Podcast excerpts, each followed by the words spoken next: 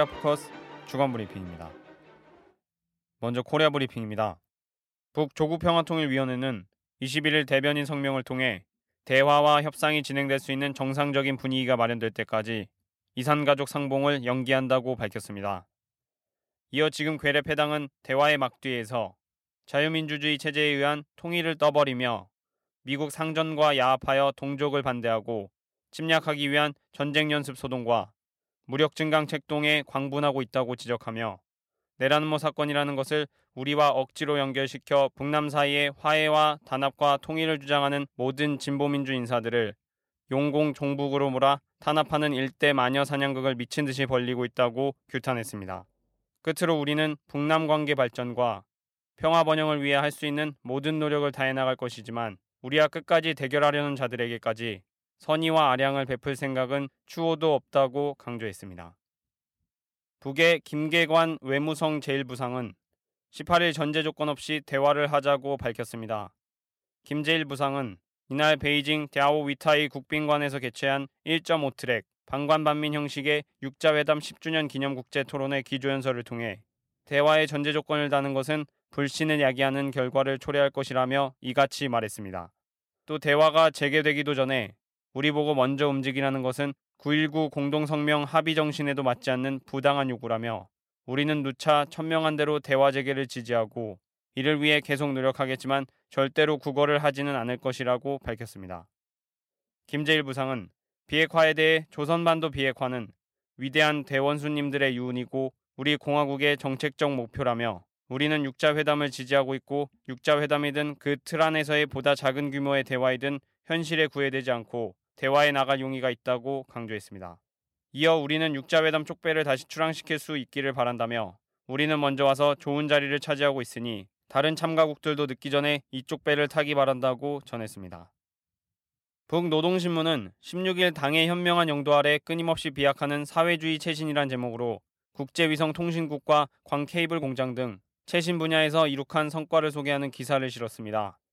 신문은 지난 기간 최신 부문의 노동자 기술자들은 많은 양의 빛 섬유 케이블 공사를 짧은 기간에 끝내고 도시 군의 빛 섬유 케이블화를 성과적으로 끝냈다며 첨단 기술에 의한 최신 설비와 통신 방식을 받아들여 통신의 고속화, 대용량화를 실현했다고 밝혔습니다. 이에 따라 통신의 신속성과 정확성, 교환 능력이 매우 높아지고 고속자료 통신망이 형성돼 원격 교육과 원격 의료 시스템 등의 실현에 이바지했다고 전했습니다. 남북이 올해 개천절 기념행사를 공동으로 진행하는 방안을 추진합니다. 남측 당군민족 평화통일협의회는 지난 14일부터 15일까지 중국 랴오닝성 성양에서 북측 당군민족 통일협의회와 실무회담을 갖고 올해 개천절 행사를 평양에서 공동 개최하기로 합의했다고 17일 밝혔습니다. 양측은 내달 3일 당군릉에서 당군을 모시는 제사를 지내고 기념 공연을 할 예정입니다. 남북은 또 당군에 관한 유물 유적의 보호와 연구 활동을 적극 추진하기로 했습니다. 당군민족평화통일협의회 관계자는 남북이 민족의 생일인 개천절을 계기로 화해 협력의 길을 열기를 염원한다며 이번 행사가 성사되는데 정부가 협조해 주기를 바란다고 말했습니다. 북노동신문은 20일 젊어지라 복받은 대지어라는 제목의 정세론 해설을 통해 세포 등판에서 드디어 인공풀판 개간이 끝났다며 우리의 개척자들은 5만여 정보의 묵은 땅을 1년도 안 되는 사이에 한꺼번에 정리했다고 전했습니다. 신문은 김정은 제1비서가 작년 9월 22일 세포 등판을 개간할 대용단을 내렸다며 김재일 비서가 몸소 응대한 첫 자연개조 전투를 발기한 첫 돌을 앞두고 혁혁한 위훈을 세웠다고 밝혔습니다. 이어 이 땅의 주인들이 바라는 것은 경제 부흥이고 문명한 생활이라며 조선에서 성군을 하고 사회주의를 하고 자력갱생을 해도 포부와 이상은 경제 부흥에 닿아 있다며 강고분투의 목표는 강성 번영이라고 설명했습니다. 계속해서 우리의 아름다운 백리풀판, 천리풀판이 이 힘으로 펼쳐지고 있으며 시대가 지켜보는 세포 등판 속도는 이렇게 창조되고 있다며 존엄 높고 강대할 뿐 아니라 더욱 번영하고 문명할 조국의 내일을 위하여 심장을 바치자고 강조했습니다. 이어서 남코리아 브리핑입니다. 개성공단이 16일 다시 문을 열었습니다. 지난 4월 3일 출경이 통제된 이래 166일 만입니다. 일터에는 남측 인원 821명과 북측 종업원 3만 2천여 명이 나온 것으로 알려졌으며 123개 입주 기업 중 90여 개 기업이 시운전 재가동에 들어갔습니다. 통일부는 입경한 남측 인원 821명 중 400여 명이 공단에 체류할 것이라 밝혔습니다. 민주당 박지원 전 원내대표가 16일 청와대 곽상도 전 민정수석이 해임당하면서 이중희 민정비서관에게 최동호 검찰총장 사찰 자료 파일을 넘겨줬고 본격적으로 8월 한 달간 최 총장을 사찰했다고 주장했습니다. 박지원 의원은 이날 최 총장 사의 표명 파문을 논의하기 위해 야당 단독으로 소집된 법사위 전체 회의에서 지난 9월 6일 조선일보 보도전인 9월 5일 공안 2부 김광수 부장과 청와대 이중희 민정비서관이 전화를 자주 하는 내용들이 대검에서 발각됐다며 이러한 내용은 이 비서관과 김 부장 단둘만 연락하면서 유지가 됐다고 주장했습니다. 이어 심지어 이 비서관은 최 총장이 곧 날라간다 하는 얘기를 했다고 한다고 덧붙였습니다.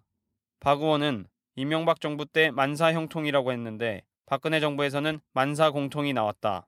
요즘 공안 열차를 타고 유신으로 다시 돌아가고 있다는 생각이 든다며 박근혜 정부가 마음에 들지 않는다는 이유로 신상 털기를 하고 사찰을 해 몰아낸다면 이 나라 검찰이 바로 설 수 있겠는가라고 비판했습니다. 대란 음모 사건을 수사 중인 국가정보원이 17일 오전 통합진보당 홍성규 대변인 등 5명의 자택 등을 대상으로 압수수색을 실시했습니다. 이번 압수수색 대상은 진보당 홍성규 대변인, 김양현 평택시 지역위원장, 김석용 안산 상록갑 지역위원장과 화성노동인권센터 최진선 소장, 한국진보연대 윤용배 조직위원장입니다. 정부원은 이들에 대해서도 이석기 의원 등과 같은 내라는 모및 국가보안법 위반 혐의를 적용한 것으로 전해졌습니다. 한편 진보당 김재현 대변인은 이날 국회 정론관에서 긴급 브리핑을 열고 이번 압수수색은 변호인이나 입회인이 없이 막무가내로 이루어졌다며 3자회담 무산에 대한 비난의 화살과 국정원 공작 정치에 대한 반발을 모면하려는 파렴치한 수작이라고 밝혔습니다. 이어 지난 20일간 국정원과 검찰 수사의 결론은 조작된 녹취록 외엔 어떤 증거도 없다는 것이며 자백 강요에만 매달릴 수밖에 없는 것이 그들의 처지라고 지적했습니다. 16일 한만호 전 한신건영 대표로부터 정치자금 9억여 원을 받은 혐의로 기소돼 1심에서 무죄를 선고받은 한명숙 전 국무총리가 항소심에서 원심을 깨고 징역 2년과 추징금 8억 8천여만 원을 선고받았습니다. 재판부는 공소 사실의 직접 증거인 한만호의 검찰 진술이 원심에서 번복됐더라도 다른 증거들에 의해 신빙성이 인정된다며 자금 조성과 채권 회수 목록 자료를 보면 한 전 대표 진술의 신빙성이 인정된다고 밝히면서 이같이 판결했습니다. 한명숙 공동대책위원회는 이날 오후 서울중앙지법 앞에서 기자회견을 열고 오늘 한 전 총리에 대한 항소심 선고는 도저히 받아들일 수 없는 판결이라며 항소심 재판부가 이미 결론을 정해놓고 검찰 주장과 증거를 모두 끼워 맞췄다고밖에 볼 수 없다고 비판했습니다. 민주당 김관영 수석 대변인은 구두 논평에서 검찰 스스로 한 전 총리에게 한만호 씨가 돈을 줬다는 장소 등이 설득력이 없다는 것을 자인했다. 그럼에도 불구하고 항소심 재판부가 검찰조차 의구심을 갖고 있는 사실들까지 외면한 채 원심의 판결을 뒤집었다며 법리와 사실관계에 기인하지 않은 명백한 정치적 판결이라 볼 수밖에 없다고 지적했습니다. 국제노총, 민주노총, 한국노총은 16일 오전 11시 대한문 앞에서 기자회견을 열고 박근혜 정부는 국제노동 기준을 준수하라고 촉구했습니다. 민주노총 이상진 부위원장은 박근혜 대통령이 얼마 전 몇 개의 나라를 순방했고 비즈니스 외교를 한다고 보수 언론들이 떠들어댔지만 실제 우리 사회는 노동 기본권이 아무런 이유 없이 침해당하고 있다. 지금 대한문 앞의 현장에서도 그것을 목도하고 일상적으로 기본권과 인권이 침해당하는 것을 확인할 수 있다면서 아무리 해외에 나가 비즈니스를 외쳐봐야 자국의 노동자를 보호하는 정책들을 하지 않는 이상 그 어떤 비즈니스 외교는 성공할 수도 환영받을 수도 없다고 지적했습니다. 자주 통일과 민주주의를 위한 코리아 연대는 17일 성명을 발표하고 최근 서울지방경찰청이 6.15 공동선언을 실현하는 청년 모임 소풍의 주장이 북의 주장과 유사하며 내란 음모 혐의를 받고 있는 RO 조직과의 연관성이 있다며 수사하고 있는 데 대해 이적단체 조작, 공안 광풍을 당장 중단할 것을 촉구했습니다. 이는 최근 터진 공안 사건들과 관련 박근혜 정권의 유신 파시즘으로의 회기가 매우 빠르게 진행되고 있다는 징후라며 박근혜 정권이 박정희 정권의 흉내를 내자 공안기관들이 공안 사건을 조작하며 충성 경쟁을 벌이고 있다고 지적했습니다. 18일 오후 2시 프랑스 파리에서 일본군 위안부 문제에 대해 일본 정부가 공식 사죄, 법적 배상할 것을 촉구하는 수요 집회가 열렸습니다. 이 자리에 참석한 일본군 위안부 피해자 김복동 할머니는 일본군의 노예로 무참하게 짓밟히고 억울하게 당했다며 하루빨리 일본이 잘못을 뉘우치고 죄를 지우도록 협조해 주시면 대단히 감사하겠다고 밝혔습니다. 이번 집회를 공동으로 주최한 프랑스 단체 권리연대 소속의 왈리드 오카이스는 성명을 통해 일본은 일본군 성노예 범죄 사실을 하루빨리 인정하고 동북아 지역뿐만 아니라 세계의 평화를 깨뜨리는 군국주의 부활 책동을 멈춰야 한다고 강조했습니다. 이어 통합진보당 파리분의 김진희 분회장은 우리는 과거 일본이 일으킨 전쟁으로 인해 동북아의 수많은 민중들이 살상당했고 그 피해가 아직도 남아있다는 것을 똑똑히 기억한다며 일본 정부의 공식 사죄와 법적 배상을 촉구했습니다. 국회 미래창조과학방송통신위원회 소속 새누리당 김을동 의원은 19일 국회 입법조사처 자료를 인용해 개발 가치가 있는 북의 지하 광물 자원은 모두 20여 종으로 이를 금액 가치로 환산하면 6,986조로 추산됐다고 밝혔습니다. 이는 남해 지하 광물 자원 가치 319조 원의 22배에 달하는 수치입니다. 북 마그네 사이트 매장량은 40억 톤으로 세계 2위, 흑연은 200만 톤으로 세계 3위, 중석은 16만 톤으로 세계 6위 수준이라고 김 의원은 전했습니다. 현재 북에는 남, 중국, 일본 등 6개국 기업들이 진출해 26건의 광물 개발 사업을 추진하고 있는 것으로 파악됐습니다. 이 가운데 대다수인 20건은 중국 기업들이 추진하는 사업이고 남 기업의 개발 사업은 한 건에 그치고 있습니다. 김 의원은 북에 매장된 마그네사이트나 아연 등은 우리나라가 100% 수입에 의존하는 자원이라며 지하 자원 개발 협력을 위해 적극적으로 대화에 나서야 한다고 주장했습니다. 끝으로 국제브리핑입니다. 북의 김계관 외무성 제1부상과 리용호 외무성 부상, 최선희 외무성 부국장이 중국이 마련한 1.5트랙 반관 반민 성격의 육자회담 세미나에 참석하기 위해 16일 중국 베이징을 방문했습니다. 김재일 부상 등은 중국 왕이 외교부장, 우다웨이 한반도 사무특별대표 등과 회동한 뒤 18일 중국 정부가 주관하는 육자회담 9.19 공동성명 발표 기념 세미나에 참석했습니다. 그러나 미, 남, 일은 이번 세미나에 수석 대표는 참석시키지 않고 학계 인사 등만 보내기로 방침을 정한 것으로 알려졌습니다. 18일 베이징에서 1.5트랙 반관 반민의 육자회담 세미나를 시작으로 육자회담 라인이 활발히 움직이고 있습니다. 북은 16일 핵 협상을 총괄하는 김계관 외무성 제1부상과 이용호 외무성 부상, 최선희 외무성 부국장이 베이징에 도착했습니다. 중국 외교부는 17일 홈페이지를 통해 중국의 육자회담 수석 대표인 우다웨이 한반도 사무특별대표가 전날 김재일 부상 등을 만나 코리아 반도 정세와 육자회담 재개 문제에 대해 깊이 있는 의견을 교환했다고 전했습니다.